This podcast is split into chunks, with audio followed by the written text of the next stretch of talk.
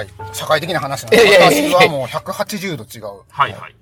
私この映画見たときに、何なんだこれがと思ったんですよ。はいはいはいはい。一応、体裁はリーガルサスペンスって言ったらいいですかね。まあ一応そうです一応そうだね。でも、見た瞬間に、俺、これ、寺山修司の映画見てんのかなと思ったんですよ。うん。具体的にはどの辺をそういう連想にやっぱあのさせました？暗黒武道が出てくるでしょ。あ、出ますね。で。まだ、後半の丹野のお葬式でやるのは、うんはい一応名目としては、そういう思想団体がおって、そのそうですね思想団体がその鎮魂のために舞を待ってるっていうのは、うん。はい。わからんじゃ1ない。万歩譲って許します。100歩で、わからんじゃない100歩では許せないですよ。1万歩譲って許します。一万歩ね。その前にね、あの、キムタクの最上と丹野が橋の下で会うシーンあるでしょ。はい。あれの向こうの円形でも、白い衣装を追ってる人があそうそう踊ってるんですよ。踊ってましたね何の意味味もないじゃないですか。うん何の意味もないですね。あんなん見せられて、この映画が普通のまともな映画のはずがないじゃないですか。ま あまあまあまあ。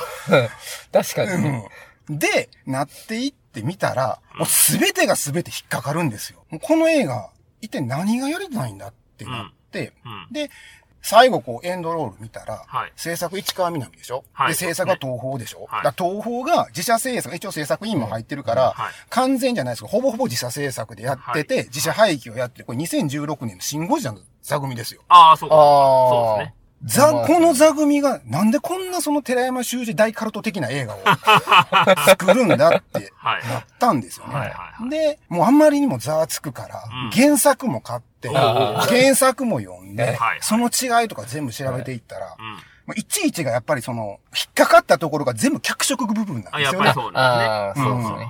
そうっすね。もう最初からまずおかしいんですよ。ね。で、あの、アトロクの木村拓哉さんのインタビューを聞いたときに、音程、キムタクの声とハーモニーでしたっけ？うん。をこう変えてるとかおっしゃるんですけど、ん出てきた時から、いや、いつものキムタクと変わりませんけど、みたいな。うんもう別になんかバージョン2.0、いやいや、バージョン1.0のままですけど、っていうのがあって、1.01にもなってる。そうそう。なんか別に、そのままなんですよね。うんで、あの、私もちょっと前、昔の話していいですか、ね、もちろんもちろん。キムタクさんって、さんって言わんでいいね。キムタクって別に私どうでもいいんですよ、はっきり言って。はい好きな人は好きな人で全然構わない。うそうそう。別に俺の範疇に入ってこなかったら全然いいんですけど、に入ってこなかったら。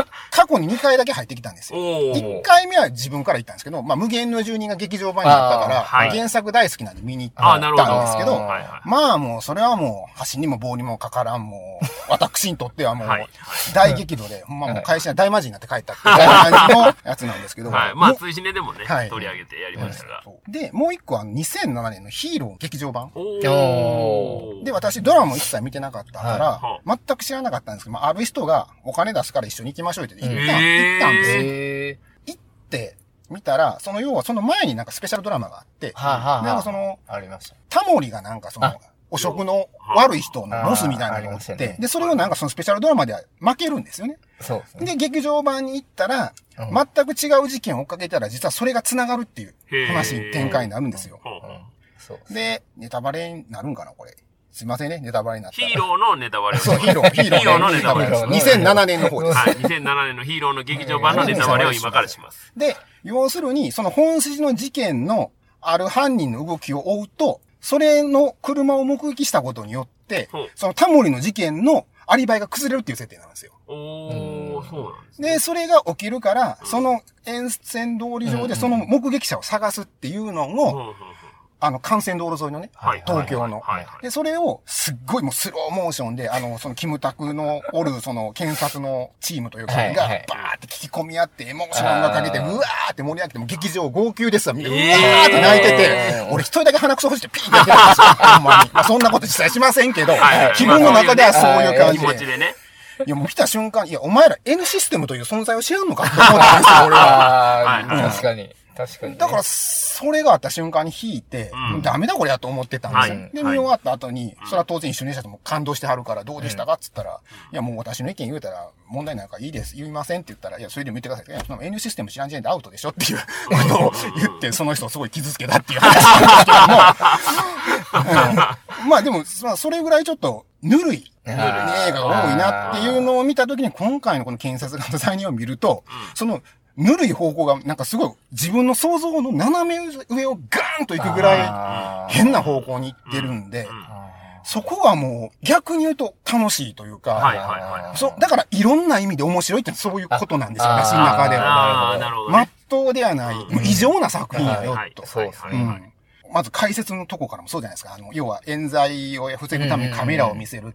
で、あれを見せて、怒鳴ってビクッとさせるとかいうのも、あれもなんかその、いろいろ演出方法とか聞きましたけど、まあ、それは、詳しいことを聞きたい方は、あの、ニャーチューブに残ってるのを聞いてもらったらいいんですけど、あの、それをやった時に、そのカット割りがやっぱりおかしいんですよ。うん。あのビビってびっくりするのの、びっくりするカットの貼り方がなんかすごいずれてて、なんだこれっていうようなのがあって、あそのね、息子さんがなんか編集やってるらしくて、その間が変だっていうのが全般的にすごくあるのが変ですし、で、最初食事した、そのはい要は旧同期生みたいなのが、まずはい集まって食事するとことかあるじゃないですか。で、そこで出てくる料理も変でしょ。なんかトマトになんかわっけわかるの乗せて、ああ、ありましたね。がうん。中ほじく食っっててなんか食べるっうんうんうんて。で、それも早々にキムタクが、その丹野から連絡して行くじゃないですか。はい行った瞬間、どう考えてもお前ら二人できてるやろあ、って。そうそうそうねそう。いう雰囲気でしたね。思いましたね明らかそうでしょ。明らかそうでで、す。しかもあの、役やってる人って、あの人、あれでしょ、平見喜次郎の息子でしょ？ああ、はいそうかそうか。平見喜次郎といえばですよ。ですよね。ですよ。ですよね。らそういう記号まず入ってきて、あれですししかもキムタク来た瞬間に口ゆすいでますか？ら、なんで君口ゆするの？っていうのもあるでしょ。そうですね。で明らかそういう風なんで、二人とも白いワイシャツはいで、ほぼほぼ同じ格好でやっててって。で、その導入からしても、これはもう絶対おかしいと思って見出すと、もうそんなん、オンパレード。はいうんは例えば吉高さんの設定もそうですよね。あはいーあれもおかしいですねお。かしいし。で、吉高さんと二宮さんがこう、ラブシーンがあるじゃないですか。はいありますね。もう今時はあんな演出ってあるんかなって、こう、正面に画面がありますと。で、引き戸があると。引き戸の片っぽは閉まったままで、はい片っぽは開いてるところにあると。は吉高さんがね、二宮さんにキスするじゃないですか。はい。で、初めての方を私と決めてるの。なんで？ね、こいつみたいなこと聞いたんですけど。って言ったら、ほんなら、その後はって言ったら、大人のやり方でって言って、二人ともガッて抱いて、そのまま引き戸の隠れてる方にバタンって倒れて、はい。ガラガラガッシャンって音するでしょ。しますね。ほんならそっち側に、そんなガラガラガッシャンってなるのもないんですよ。いや、確かに。な何このドリフコントと思ってうん、ほんでまあ、ことが終わりましたってなったらん、布団があったら、両足同士に頭あるんです。うん吉高さんと二宮さんがお互いその足を乗せ合ってるみたいな。で。その時私、一番最初ってムービックスの尼崎で見たんですけどうん、その時お客さん5人ぐらいやったんですよ。はい。で、私の座ってる横の2列に女性客2人がおったんですけど、そのカット映った瞬間、その人笑笑ってたんですよ。へで、それがあって、うん。で、その後話進んでいた先で暗黒武道が出てくるじゃないですか。出てきて、ほんで、しまいにはあの、スワベでしたっけ？あれが出てきたら、なんかあなたのポチになりますとか言うあし、そういう風な描写の演出もいちいちおかしいし、うん。で、その後一番変なのは、その、まあ、インパール作戦を入れてきたるとことかね。その、もう一個はその、丹野が、最終的にはまあ、自自ら命を絶つんですけど、はいその要因になったのが、要するに日本の今の政府内におる、はい。まあ、極グループがおると。うんで、それがまあ、クーデター的なことを起こそうとしとると。うんで、それを防止するために資料があると。で、それをどうするかをお前に託すみたいな話をするんですけうんど、それと、要は、検察側の罪人という問題、はい。このタイトルに出てくるその原作のお話の筋がもう全く乖離してるんですよね。そうですね。そうですね。うん。だからもうそこが、いちいちおかしいし、うん。はい。原田監督的には多分、いいと思ってやってはることが、うん。はい。もうこっちには全部ざわつきにしかなくて、このざわつきどうしてくれよ、みたいなのがあって、うん。もうそれがもう、どこも止まらない。だからもう、どう考えてもね、あの奥さんはアパホテルの人にしか見えないですしね。まあまあそうですね。そうですね。で、あのグループはどこか日本会議でしょみたいなんだけどうんうんうん、わかるんですけどう、んそれが全く映画の作品と融合されていないうん。これを、みんな、なぜ見てるんだと。まあ、見てる2回も俺が言うのもなんなんですけど、なぜこんなにヒットするんだと。はいはいはいはよ、あの、世の中にそのディ、ディズニーじゃない、ごめんなさい。ジャニーズ映画って何遍も見る人がおるから、うん多分、その力はあるとは思うんですよ。もちろんあるとは思い。うんですけど、ありますねただ、そのファン値を超えてる多分ロングランやと思うんですよ。ああ、そうですね。そうですねってなったら世の中の人はもしかしたらこれに出てくる社会問題とかを真面目に、うん、言ってることはよくわかるっていう割合が、実はお意外と高いのかなあとあ。思ったりもしたんですけどああ、ね。なるほどね。もしそれがそういう風な評価になってきて、これがその社会派サスペンスだって言われると、うんうん。まあ、俺のその杞憂かもしれないですけど、はいちゃんとした話の筋を作っていくうん。という技法がうん無視されていく危険性も出てくるんじゃないのっていう。あああー、はいではいはいはい。で、今、シネヌーボで橋本忍さん特集があった時に、はい橋本忍の映画って松本清張とかようけ撮ってるから、ますごい、あの人って社会派の人やとうん。思われるんですけど、うんでもまあ、その時ちょっと春日太一さんのトークイベントがあって、はい。春日さんがその取材してた時に橋本忍さんがおっしゃってたのは、うん社会派っていうのは脚本家にとっては侮辱でしかないと。へえ。もちろんそれは橋本忍の意見ですよ、はい橋本忍は人間のドラマを描きたいと。うんで描くための要素として社会派要素を入れることもあると。うんそれはあくまでドラマを盛り上げるための要素であって、うんメインにあるのはあくまでドラマだと。なるほど。手段であって目的ではないと。で、それがやっぱり始終逆転してるのがこの検察側の罪人やと思うんですよ。典型的にね。ななるほどね。う。ん。なるほどね。原田監督がその、日本の過去の問題、多分はい。彼の中ではその日本の軍務の悪かったところの総括をしてないから今のこの変なねじれはいた政治状況も続いてるんだなっていうストーリーはわかります。はい。確かにおっしゃってることよくわかるんですけど、はい。じゃあそれを別に入れたくてやるのは全然構わないんですけども、うんこの作品は、じゃあどうなんだって明らかに失敗してる作品なんですよね。ううん、確かうんに。そうですね。全くその問題が乖離してるから、うんだから最終的に別荘で対決するじゃないですか。うん。はい二宮さんはい。と木村拓哉さん。がね、そうですね。対決するけど、そこで木村拓哉がいくら言ってることがあったとしても、それとあなたが松倉を使って、その過去の復讐をしたことと何の関連性もない。うん。ああまあうんそうですね。それはあなたの概念であって、っうん。ていうことを言われて、はい。で、それで別に見てても、いや、君の言ってることの方がおかしいからってなるんですよ。俺の剣を取り上げる気かいやいやいや。君は勝手に取り上げれるようなことをしてるだけでしょ？っていうのが。があるんでうね。んなんか、そういう風なとこのいちいちのおかしさをう、ん。もっとツイッターとかでブワーって出るかなと思って。ああ。意外とないなるほど。へまあもしかしたらもうあまりにもすごすぎてみんなスルーしてるだけなのかもしれないんですけど。はいはいはいはい。なんかその辺がね、やっぱりすごくて、だからもう、そういうことをやってるとね、もう、私の中でも全てが止まらんぐらい出てくるんですよね。へえ、なるほどね。うんもうちょっとだけ言わせてもらうと、はいはい。例えばその、木村拓哉が誕生日占いってい。うのをあああ、はい、誕生日をね、はい。覚えた言うてはいね。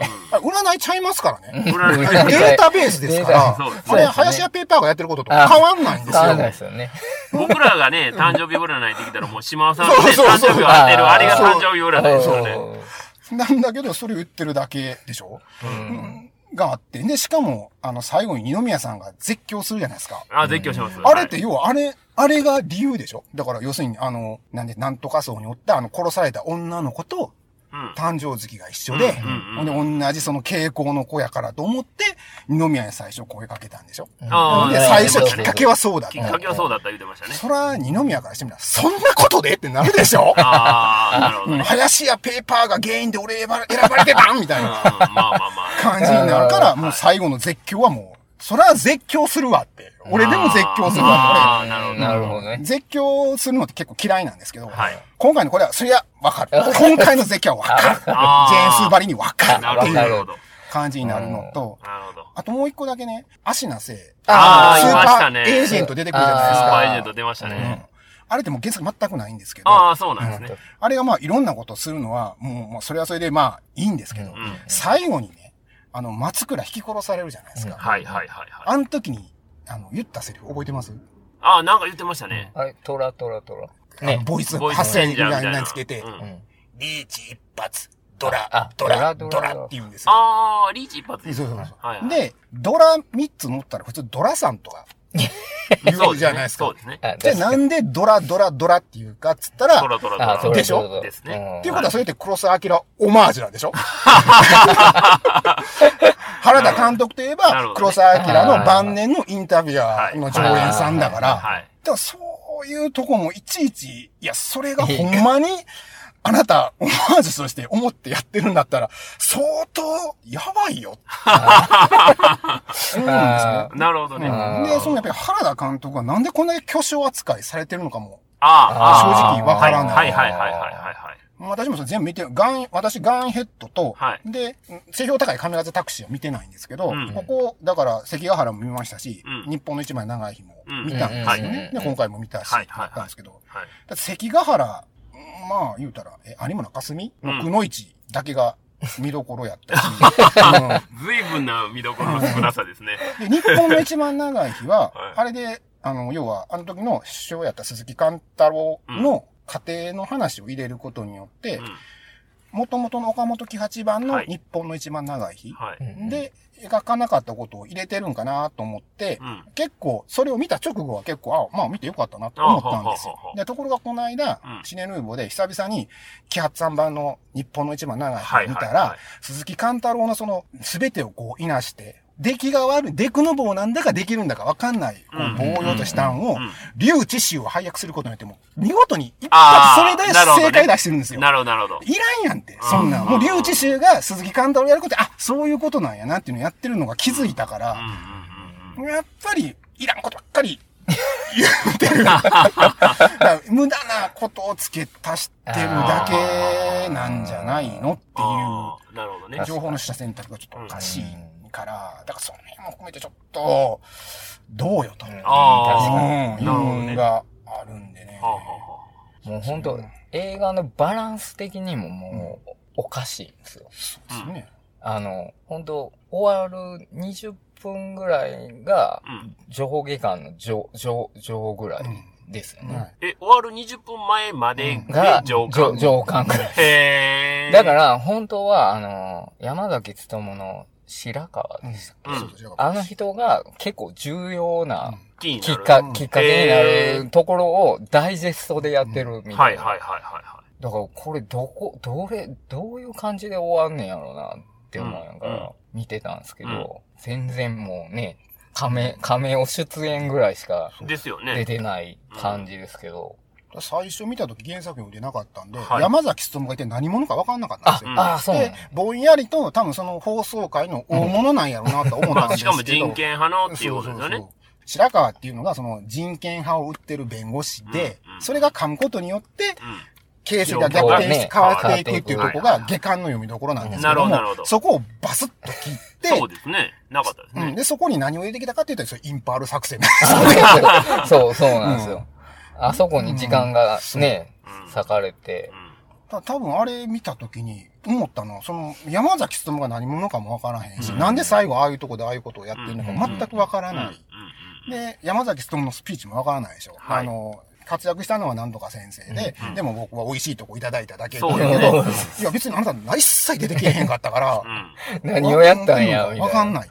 原作読んで初めて、あ、この人やったんや、山崎努と思っうん、うん、たうんんで、うん。なるほどね。うん、その辺も変でしたよね。そうですね。確かに。あの、僕は原作読んでないんですけど、後半出てきてっていうのはもう完全にその行間を読み取るしかできなかったんで、ああ、まあこの人が何らかしたんやな、ぐらいの感じではあったんですよね。ですよねなぜか知らないけど、三章立てになってるじゃないですか。うん。なってましたね。あれあも全く原作とは関係ないし。関係ないですね。うんしかも横になぜかタロットカード出てくるのもダッサいなと思ったし。はいはいはいはいだって最初に第一章、言葉のマジシャンでタロットカードがバッて出て、うん。さ、何すんのかな？キムタクがこうガベルを、こうんの、包まえたとこパッて出すんですよ。はいマジックでようこう、パッて出すじゃないですか。あ、あります何もない。あれと全くあれちょっ一緒とね、めっちゃいい違和感ありますね。。え、それとかけてんの？と思ったんですよ。マジシャンってそういうこと？そういうこと やとしたら、トンチキ極まりないやろうとか思ったんですけど、確かにねだからそんなのがいちいちいちいち引っかかるの。まあ引っかかるとこ多いですよね延々こう喋ってんのが楽しいっていうなるほどね。なるほどね。映画はいはい。かなっていうのがありますよね、本当メガネガティブさんも、原作読まれてあ、るじゃない読んでかますね。原作先に読んではるんですよ、ね。原作先ですね。で、えっ、と、映画に臨んだじゃないですか。で、結局映画は何回？映画を2回。2回見はったってですねことですね。はいそしたら、原作とその映画を見比べて原作から映画っていう風に来た時に、まあ今、北京パさんがはい。いろんなパターンではいお話ししていただきましたけど、何か他にこう気に他なったことがありまはす、本当あの、最初びっくりしたのは、うんもう、最上が掴まれへんっていうね。あああの、パンフレットには書いてるんですけど、まあ、原作は捕まるんです。で、松倉も死なないおーんですよね。うんうん。で、そういう展開なんで、うん沖野の最後の同、同国？同国、はい。が全然意味が違うんです。おー、なるほど。僕は原作読んで、うん。ああ、こう、この同国やったら、ちょっと見てみたいなっていうので、あ、なるほどね。見に行ったら、えー、もう全然180度違う同国で、ああ、そうみたいな。へー。ってなったのと僕がちょっと気になったのは、うん銃渡すじゃないですか。はい。そこの原作は弾数が違うんですよ。ああ、そうなんですか。あ、それは、あそうか、そうか。一応、まあ、ここ言いますけど、はい3発なんですね。ああ、はい、はい。原作は。はい。その3発しかない緊張感っていうのあが、まあ、はあ、はあ、やっぱり原作ではあるわけ原作ではあるんですけどあれも乱れ打ちで、うん。緑打ち、マガジンも帰ろみたいな話をしてましたよ感じね。なんで、うそこもちょっとなんか違ったなっていうなるほどね感じで。ん。うんうん。あれはあれですか？あのー、原作を先に読んで、そのはい原作としての評価っていうのはメガネガティブさん的にはどうですか？その、お話として。ダメですね。え、原作もダメ？ああ、原作はいいんですよ。原作はいい？原作はもうシンプルで、あまあ、そんなに特化していいっていうわけじゃなくて、はあまあまあ、あるそのリーガルサスペンスやな、うん。ぐらいのイメージで。まあでも、イメージの範疇は超えないけども超えて、ないけど、まあ文章力がすごい読みやすかったんで、ええそうすすごい、もう、1日2日ぐらいで、うん。上巻下巻読むぐらいやったんで、そう、だいぶ早いですね。はい。だからまあ、よ、読んでて面白いな。うん、うん、うん。その面白さも、多分、最上のこの、なんていうんですか、心情の変化がすごい丁寧にうん、うん、書いてるのと、うん。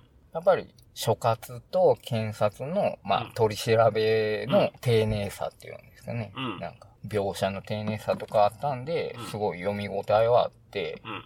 原作は、うん、そんなに悪いイメージはうーん。ないなるほどね。と、で、映画に関しては、映画に関しては、もう最初、初見は、なんでこりゃっていう。